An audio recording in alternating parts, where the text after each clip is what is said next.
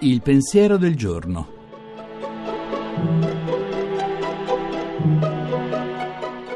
In studio Nicoletta Tiliakos, giornalista.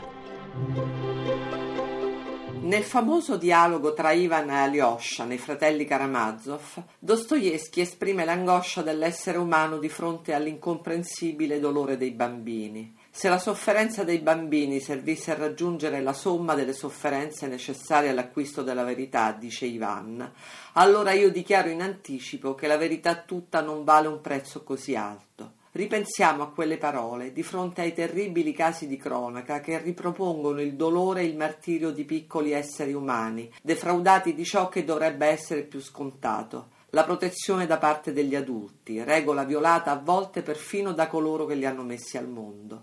Di fronte a quel male, a quel genere di male, siamo tentati di pensare che non c'è speranza. Quel male indicibile è come una ferita incurabile, mortale. Il dolore dei bambini rimane un mistero, ha detto Papa Bergoglio.